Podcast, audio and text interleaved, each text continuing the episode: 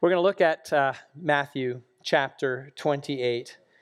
Uh, over the next four weeks, we're going to deal with basically this is the, the foundation of what we're looking at over the next this week and the next three. Matthew chapter 28, it's called the Great Commission. That's the heading in our Bibles says. And I'll read that, and then we'll get to what we're doing this morning. Matthew chapter 28, beginning in verse 18. And Jesus came and said to them, All authority in heaven and on earth has been given to me. Go, therefore, and make disciples of all nations, baptizing them in the name of the Father and of the Son and of the Holy Spirit, teaching them to observe all that I have commanded you. And behold, I am with you always to the end of the age. This is the word of God.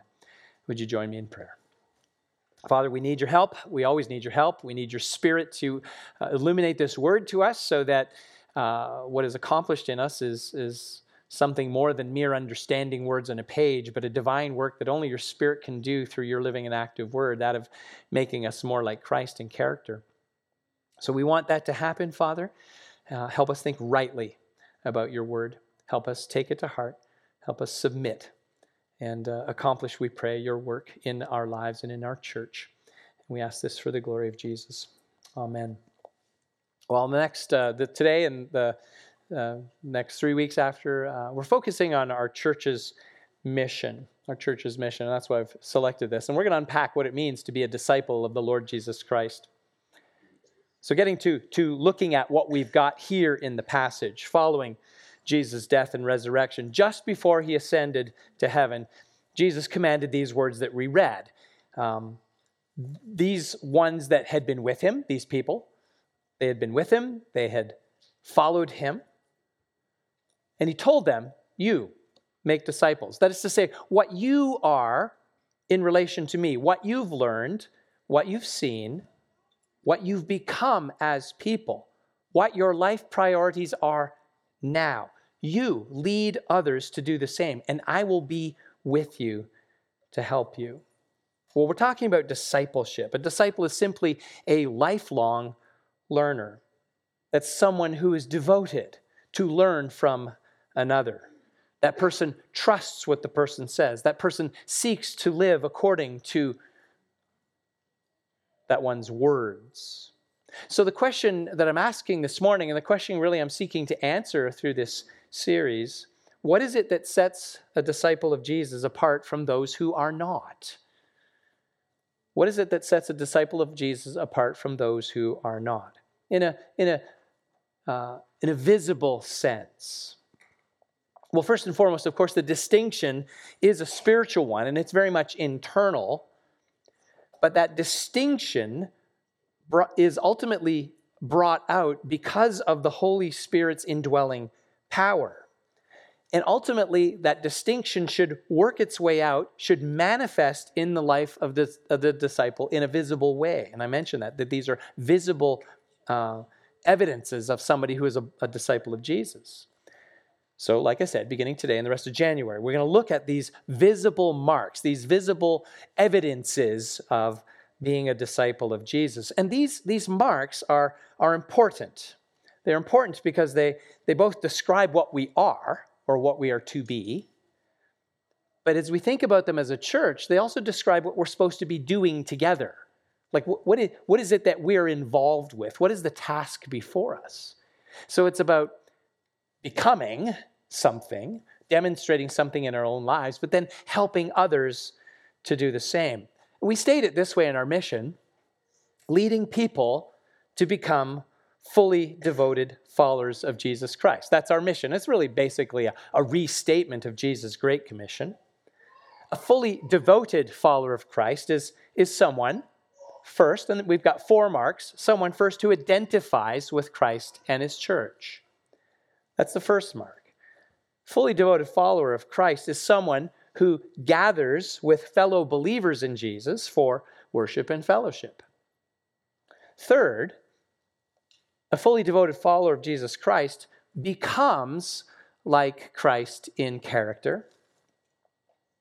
And fourth, a fully devoted follower of Jesus Christ serves in the church and represents Christ in the world. There are four verbs identify, gather, become, and serve. And that's really what we're looking at this morning. Uh, we're going to focus on the very first one. But like I said, these marks help us to understand how we, as, as believers in Jesus Christ, disciples of Christ, are to be different from the rest of the world.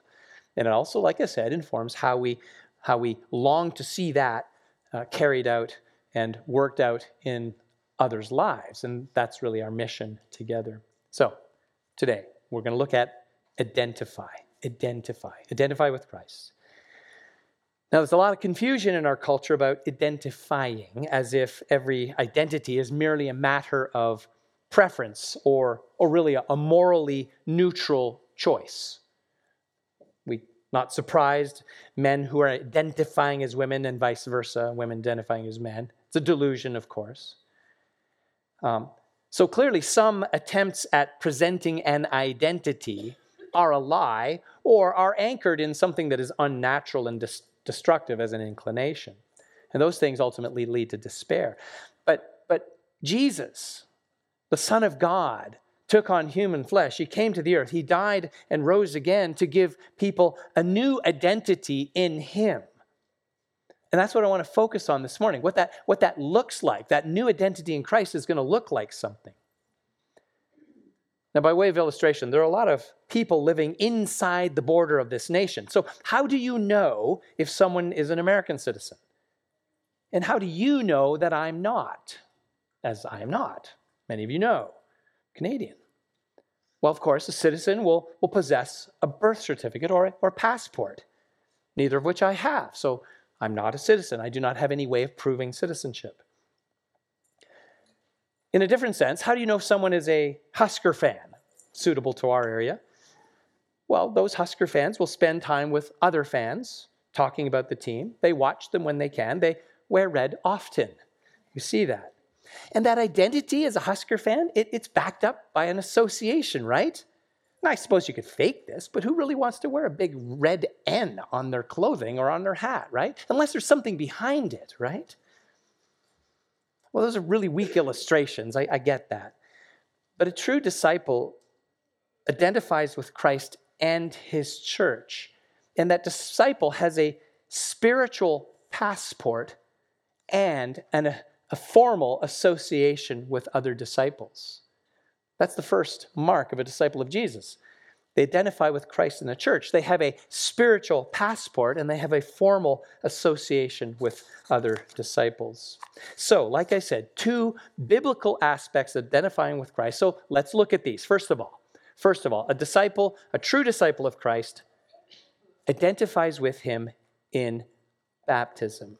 A true disciple identifies with Christ in baptism. Now, sociologically speaking, Christians are a subculture. That said, we do a lot of things that are similar to other groups that meet together, right? Newfoundlanders, that's Canadian province in Ontario, Irish friends, they go to a pub and they'll sing songs, right? Now, subject matter is obviously quite different, but there's singing involved, right? Friends, they'll read the same book and they'll get together and and talk about that book in their book clubs. Well, we get together, we talk about the same book every single Sunday. This is not particularly odd that we do that. But I've said this, I've often said this. I think one of the strangest things that we Christians do is baptize. That we baptize people. Observed by the world, it's a, it's a strange practice. And, and there could be many, many reasons why an individual would not want to do this, right? It's not comfortable to get completely soaked in your clothing.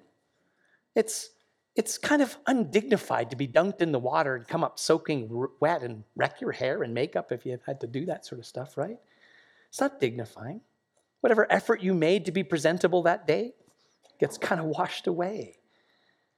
In short, getting baptized is very humbling. But that's the point. Not to be humbled in the act, but there's an expression in baptism, an expression of humility and submission to the Lord Jesus Christ.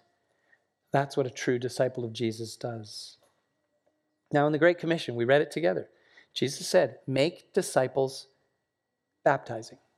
Now, the word in the original language of the Bible, the, the Koine Greek, it's called, baptizo, it means simply to dip or immerse. So that excludes sprinkle, pour, okay? It's dip or immerse. Now, where did baptism come from? And, and then why did Jesus institute this? Well, to, to understand that, we have to go back to his public ministry. But before that, before that, before, in fact, before John the baptizer, baptism was a rite that was typically administered to non Israelites, non Jews, Gentiles who had come to believe in the God of Israel. They're called proselytes. They had converted to Judaism, and as a public expression of their, of their cleansing, they would be baptized.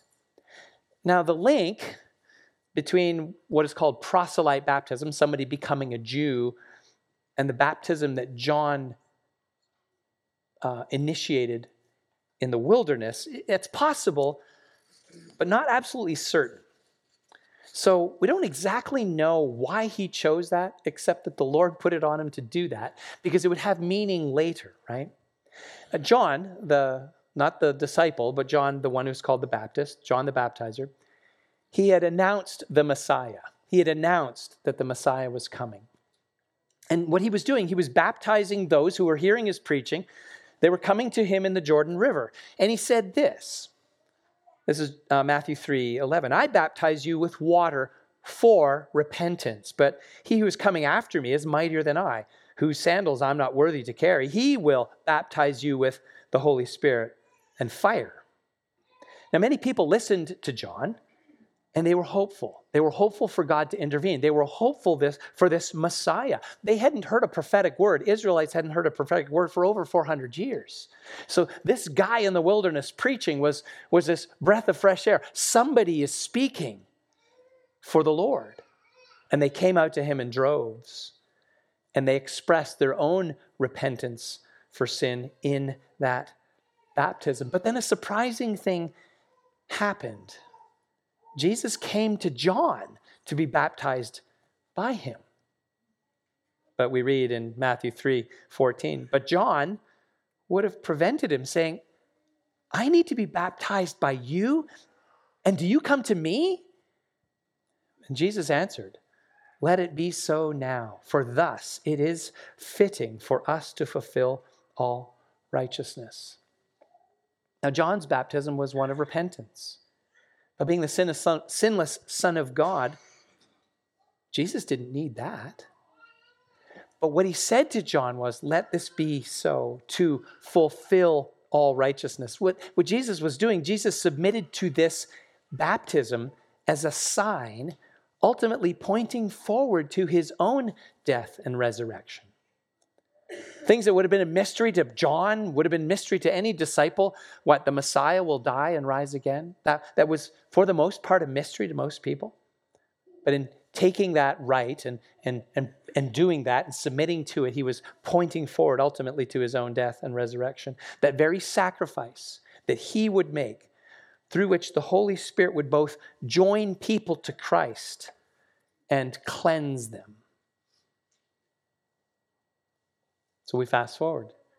Jesus commanded that the disciples should be marked by baptizing, giving this public and external, a viewable expression to, the, to their genuine faith in Christ.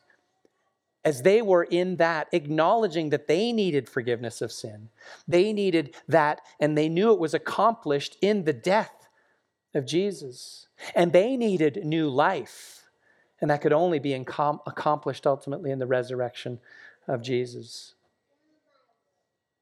He foreshadowed what, what we do when we are baptized as believers. We're looking back to what Jesus foreshadowed when he was baptized.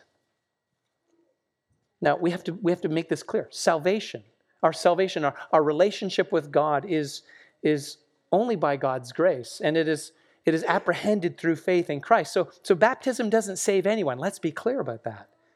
But what it does is that does point to a spiritual reality. And this is what Romans 6 3 said. We, we recited part of this together this morning. Do you not know that all of us who have been baptized into Christ Jesus were baptized into his death? So the symbolism is, is vitally important. The one who is baptized is putting the gospel on display, right? Saying, look, Jesus' death, that was for my sin. You go under the water. Jesus died. And in a sense, in, in going into the water, I symbolize the fact that his death was for me. Understanding that there was no, no other way to be right before God. So I needed the Son of God to take my punishment for my own crimes against God. And Jesus' resurrection, well, that's for my eternal life. And the only reason I can live forever and have fellowship with God is because I'm forever in Christ. Baptism symbolizes that spiritual reality, something done in me and for me by Christ. We are credo Baptists here. Credo meaning believing. We baptize based on profession of faith. Now, I want to take a little bit of a side here because we all know that there are others who do not practice it as we do. And just to be clear, while I think they're wrong, there are many Paedo Baptists, Paedo meaning child Baptists. They are very much right on the gospel and they're very much true believers in Jesus. But, but, say for us, as we understand what the scripture teaches, the when and the how of baptism matters greatly. The when and the how of baptism matters greatly. The how of baptism is full immersion. That's what the word means. Again, baptizo, immerse, dip. So that the definition should inform the practice. But I would say this the how of baptism for other Christian groups is very much informed by the when. Fully immersing an infant seems dangerous, I think. So I want to talk for just a moment about the, the why of infant baptism, because some of you perhaps grew up with that tradition. And having joined a Baptist church, you may be a little fuzzy as to well, why do we make such a big deal about this? Why does it matter that much? So, infant baptism, the Paedo Baptist view, that's Presbyterians, Lutherans, Reformed Church. Other gospel uh, faithful Christians administer this by pouring or sprinkling water sometime after birth. Now, I want to make a distinction here um, between the Roman Catholic view.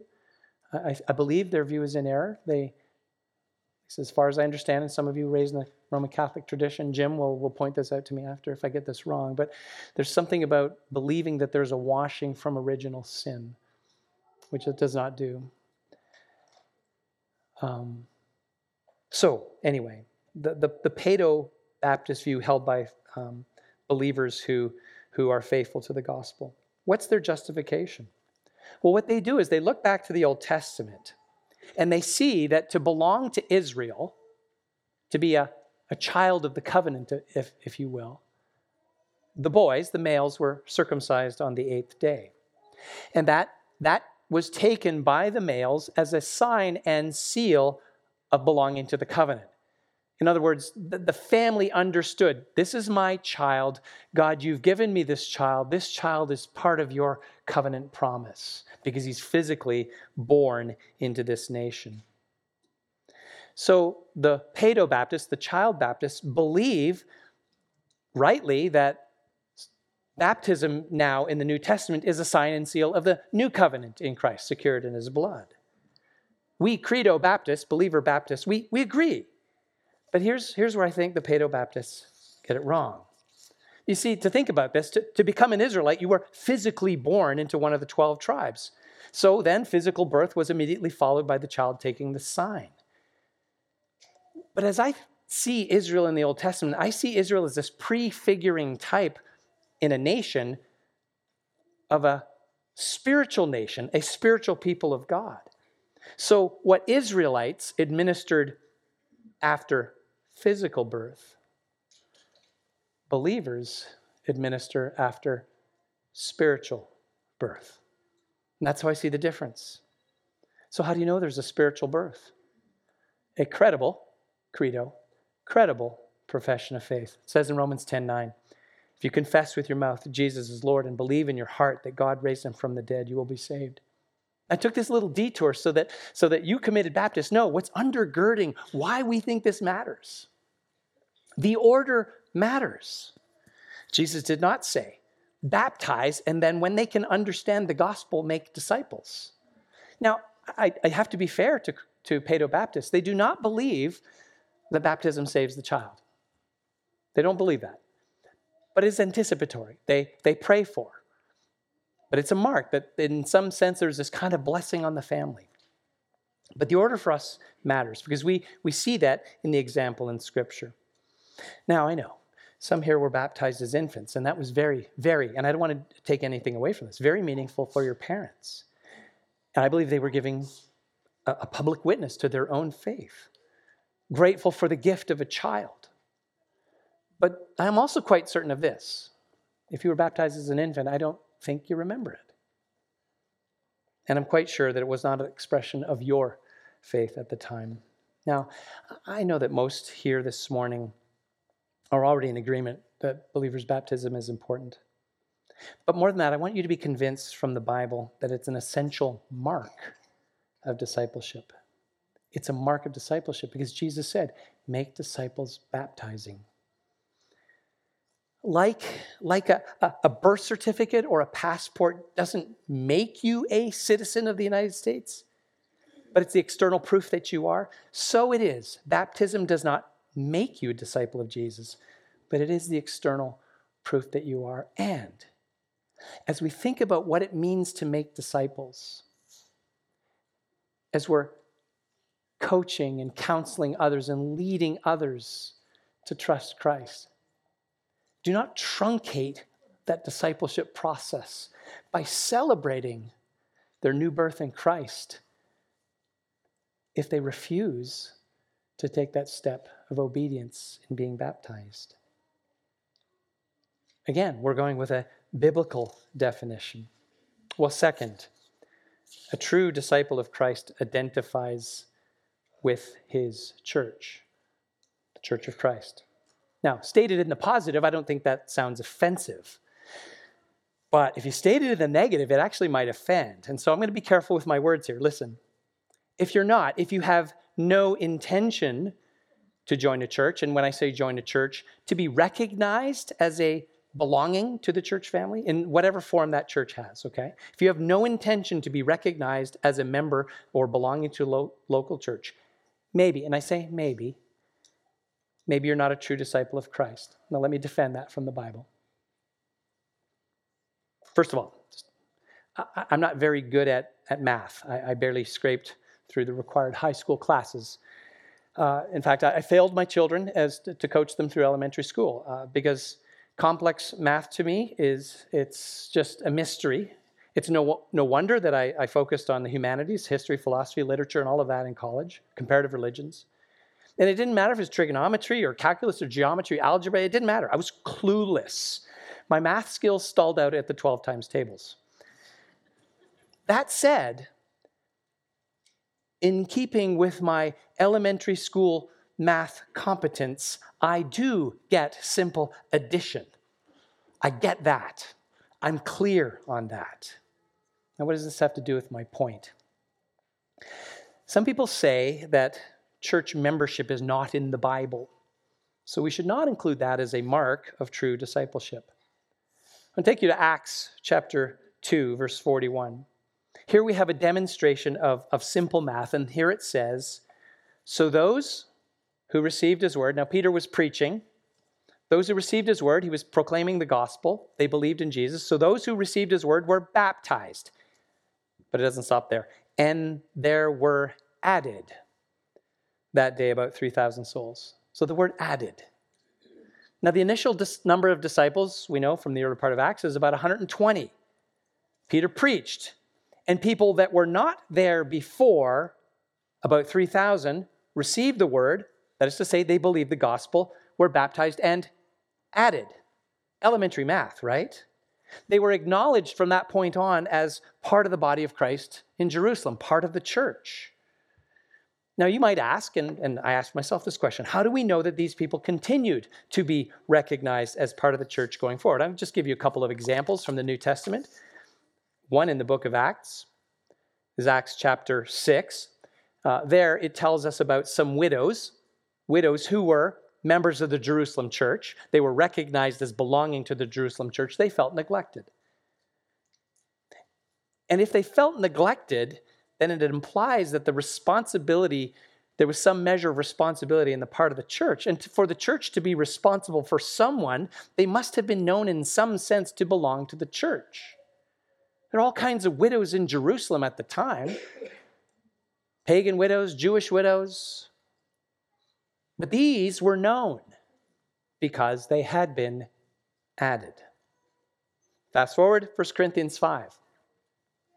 Apostle Paul is instructing the church at Corinth. There was a man there who belonged to the church, and what he had done is he continued in this unrepentant sin. It was an adulterous and incestuous relationship, horrific. And the Apostle Paul, in, in his description, in his, in his teaching to the church there, he instructed the church, purge the evil person from among you. 1 Corinthians 5.13. Well, I think you get this. You can't subtract something from some other thing that wasn't acknowledged to be there in the first place, right? You can't remove that which was never belonging. It wouldn't make any sense. Those are examples of how membership was applied. But there's a foundation that goes back to the teaching of Jesus, and it's what he taught his disciples about the church and the responsibilities of the church. So when we think about what does it mean to join the church, first of all, we have to talk about what is the church. So if, if, if belonging to Christ's church is a mark of discipleship, what is this thing? And what are we, really? Well, of course, we can quickly dispense with the idea that it is the building. You know, I think we all get the distinction. The church, yes, we call it the church, but it's the place where the church meets. So it's not the building. Uh, the, the Bible word, ecclesia, it simply means an assembly. New Testament primarily used. So it's the assembly of people who share something in common. And so, what is that something? Answering that question reveals what is the church. Now, I'm going to take you to Matthew chapter 16. Jesus defined it there. And Jesus' definition can be uh, uh, taken from this section of Scripture. It began with a question for his disciples. He asked them, this is Matthew 16, beginning in 15. Jesus asked his disciples, Who do people say that the Son of Man is? Like, what's the talk? Who am I? Well, there were some responses of what, what the people thought, like Jeremiah, one of the prophets, John the Baptist. But Jesus said, Who do you? Who do you say? Simon Peter replied, You are the Christ, the Son of the living God down in verse 18, he says, Then Jesus says, And I tell you, Peter, I tell you, you are Peter, and on this rock I'll build my church, and the gates of hell shall not prevail against it. I love this passage. Now, it's important we understand. Jesus said that he would build his church. We don't, Jesus does. Now, here he doesn't say how he would build it, but we know that from other parts of his teaching. John chapter 12, 32. Jesus was anticipating his own crucifixion, his own sacrificial death. And he said this, John 12, 32. And I, when I am lifted up from the earth, will draw all people to myself. So Jesus was saying there, he's describing what kind of death he'd die. He is saying, he, through his death, being lifted up on the cross, Jesus would draw people to himself. So when the church proclaims Christ crucified and raised for eternal life for all who believe, Jesus continues to draw people to himself, to the church. So, going back to what Jesus was teaching, Matthew 16, the foundation of the church, the rock, as he told Peter, is what Peter declared. This is the foundation. When Peter said, You are the Christ, the Son of the living God, that is the foundation rock. And when you have a bunch of people together who say, Jesus is the Christ, the Son of the living God, the assembly of that together who affirm that in each other, say, Oh, I believe you believe it, you believe I believe it, that is the church. It's the assembly of people who make this profession. Now, if someone simply says, That's my profession, are they automatically included? Now, I want to be subtle here, and nuanced perhaps is what I mean. Are they automatically included? Not according to Jesus. Lots of people say, I'm a Christian. Are they automatically included? Well, somewhat esoteric and, and challenging passage of Scripture, Jesus says this, and perhaps you've, you've uh, looked at this and wondered. Jesus said this following that confession that Peter made that you, he was the Christ.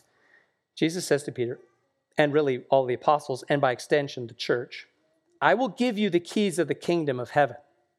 Well, that's a pretty big deal. Jesus said, I'll give you the keys of the kingdom of heaven, and whatever you bind on earth shall be bound in heaven, and whatever you loose on earth shall be loosed in heaven. Binding and loosing authority, the keys. What is this? Jesus gave them, like I said, to Peter, representing the apostles and all the church. Again, what do keys do? Well, we all know that. But in this case, he's describing binding and loosing. They open, they close, they lock, they unlock, they admit, or they exclude. And the way the church is to use these keys, the way the church is to either admit or to exclude people from the church is on the basis of their confession of faith, that which is the rock, the foundation of the church. So someone says, I believe that Jesus is the Christ, the Son of the living God. The responsibility Jesus is saying of the church is for you to test that. Is it believable? Do we trust that he actually believes Jesus is Christ? Well, what, what do you mean by that? And we unpack it. Do you believe that Jesus is the divine Son of God who took on human flesh? Do you believe that he lived a, a sinless, perfect life? Do you believe that he is he is Lord, that He rules your life? Do you believe that He ro- rose again? And there's, there's some pieces in there, if they're missing, it's like, well, yeah, you know, Jesus died and rose again, but he, he really, I'm just grateful for that. He doesn't care how I live. Whoa, whoa, whoa, whoa, whoa, hold on. Because in the Great Commission, Jesus said, teach them to obey everything I've commanded. We're going to press pause there and say, well, are you sure you really understand what this, this confession of faith means? See, the church has been entrusted with the responsibility of binding and loosing, admitting or, or or not. That's what we do at our member meetings, right? That's what we have you take a membership seminar. In fact, one's coming up at the end of the month. So if you haven't uh, taken that, I encourage you to do so. When members vote to receive or remove members, what they're doing is exercising these, this authority given by Jesus. It's important to make the distinction. If Paul didn't tell the church in Corinth to remove that one who is in that incestuous and adulterous relationship with his father's wife and say, oh, we just, we're all about grace here.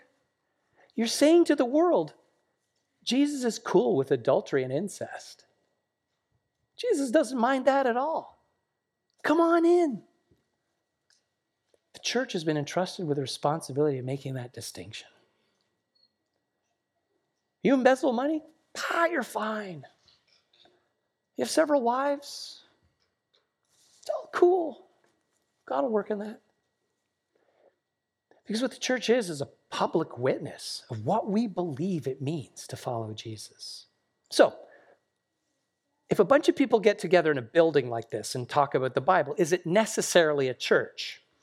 And I know this is true right now, on this day, and in other days of this week, all across this land, all across the world, there are groups of people that gather together and talk about the Bible or parts of the Bible.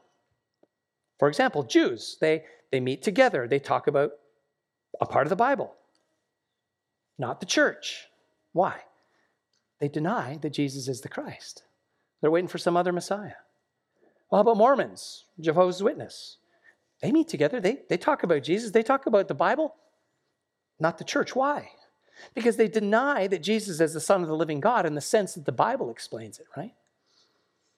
Well, there are academics, there are authors, Malcolm Gladwell, Jordan Peterson, they talk about the Bible all the time.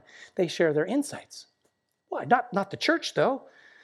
They deny Jesus rose from the grave. Or, or if they do acknowledge it, it's some sort of Jungian archetype.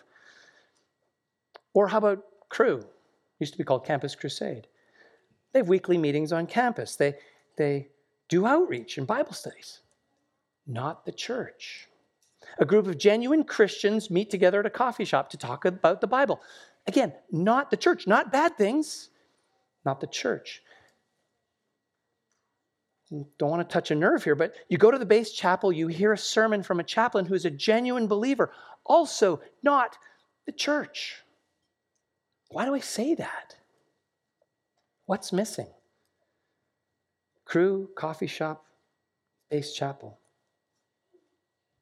If they're not baptizing believers, if they're not exercising the keys of the kingdom, they're not binding and loosing, they're not defining according to Jesus' words whose profession of faith is credible, is this really what Jesus said he'd build? The reformers, they defined a true church as the assembly where the word of God is rightly preached. Well, lots of people do that. Where the sacraments, the ordinances, Lord's table and baptism, are rightly administered and where discipline is rightly practiced. That's the keys. They understood there was a distinction between casual gatherings around the Bible and the local church that Jesus said he would build. The church must exercise those keys. The church must make distinctions. If a person's lifestyle demonstrates serious, persistent, and unrepentant sin, the church should rightly call into question the very veracity of that profession of faith. You can look at Matthew 18, 15 through 18, and it describes a situation there where Jesus said, Look, you've gone through the process, you've, you've told this person who's unrepentant, and you're telling it to the church now, and they don't ref- they, they refuse to listen to. Te- treat them as a Gentile and a tax collector. In other words, in Israelite language, treat them as an outsider. Now, that doesn't mean shaming them. It just simply means saying, look, whatever you're doing right now, it's not in keeping with your profession of faith. So we're going to treat you like we treat our neighbors who never profess faith. We're going to love you. We're going to pray for you. We're going to try to get the gospel to you. We're going to try to see how you need to repent. I'm not going to shame you, but you're not a believer in Jesus for our purposes. Now, we don't get to make any pronouncements about anybody's soul, eternal pronouncements, like you are destined for hell. Absolutely, I know for certain the Lord told me. Well, it doesn't work that way. People can spend an entire life rebelling and running, and like the thief on the cross, hanging there, suddenly come to the realization oh boy, he's the Son of God or whatever he understood at that time, but he's, he certainly understood enough for him to say to Jesus, Look, remember me.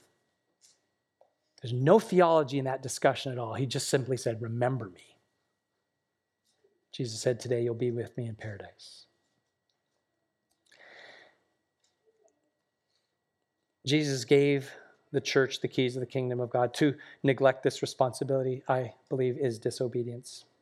So let me slightly modify my initially potentially offen- initial potentially offen- offensive statement. If you're not recognized as a member of the church, okay, it's not saying anything about your soul. If you're not recognized by the church as a member, the church should not recognize you as a disciple of Christ. And what that means is, if you're not recognized as a member, in practical terms here, we're not going to entrust you with teaching the Bible. We're not going to trust you with leading others because you have, to this point, even if you are a true believer in Jesus and the Lord knows your heart, we're not going to trust you with those responsibilities because you are as yet unaccountable. And Jesus said, exercise the keys of the kingdom. Like I said, the state of your soul between you and God, but disciples, fully devoted followers of Christ, are to be known by our formal association with those who say, Jesus is the Christ, the Son of the living God. Now, let me wrap this up. I think most people here remember, or at least are aware, of the evangelistic ministry of Billy Graham in the last century. According to their website, and this is the, the language they use, there, were, there have been, as a result of their ministry, 2.2 million decisions for Christ. 2.2 million decisions. Now, I, I, don't want to discredit any of the many genuine conversions that took place because of their gospel proclamation. There was great work done, okay? And I'm thanking God for that. I know people who came to faith watching Billy Graham on TV. I know a pastor who I went to seminary with who, who, who came to faith in Christ as a result of, of hearing Billy Graham. So I'm not saying gen, uh, there's not genuine conversion. Faithful church members today, but hear me on this. I do not believe it was ever their intention, but the mass evangelism through their crusades and now their internet ministry, I believe, has had the effect of separating Christian conversion from discipleship. And the Bible doesn't do that.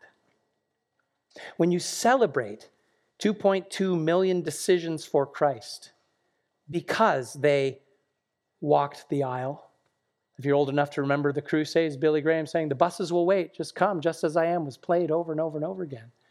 Kind of mock that today, but it was heartfelt. In many cases, genuine repentance. And where those people ended up in, in local churches, wonderful. But so many, so many of those people who, who walked the aisle, filled out a decision card, called the hotline, nothing changed. They never darkened the door of a gospel proclaiming church where they could be baptized, let alone join it. Now, if those people today are sitting in their living rooms or doing whatever they're doing today, have nothing to do with the church, and remember back when Billy Graham said, Welcome to the family of God. Could he be sure? Is that how Jesus defined it? We're doing this series because we want to think rightly about what is discipleship. Someone's decision in a coffee shop to trust Jesus because they prayed the sinner's prayer. Well, that's, that's wonderful. But I would say this the only way that you know that they're a disciple of Jesus, the only way that you can see that they're genuinely converted, their life has changed, that they actually trust Christ as Lord, is it that there's a pattern of submission, however long it takes to say, I need to follow Christ and be baptized. I need a group of people to be identified with. Again, seen many professions of faith where nothing at all changed.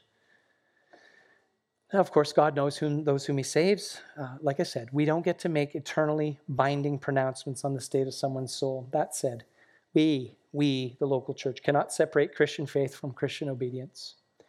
Jesus pointed out the absurdity of thinking that way when he told the people, Why do you call me Lord, Lord? And do not do what I tell you. The rhetorical question is if you call me Lord, but you don't obey me, what does Lord mean? Jesus gave the church the responsibility of binding and loosing. We should not affirm the faith of people who say they believe that they believe Jesus, but who will not trust him as Lord. But at the same time, it does not mean we should shame them either. And I know this morning some of you here are on the fence. The facts about Jesus, they make sense to you.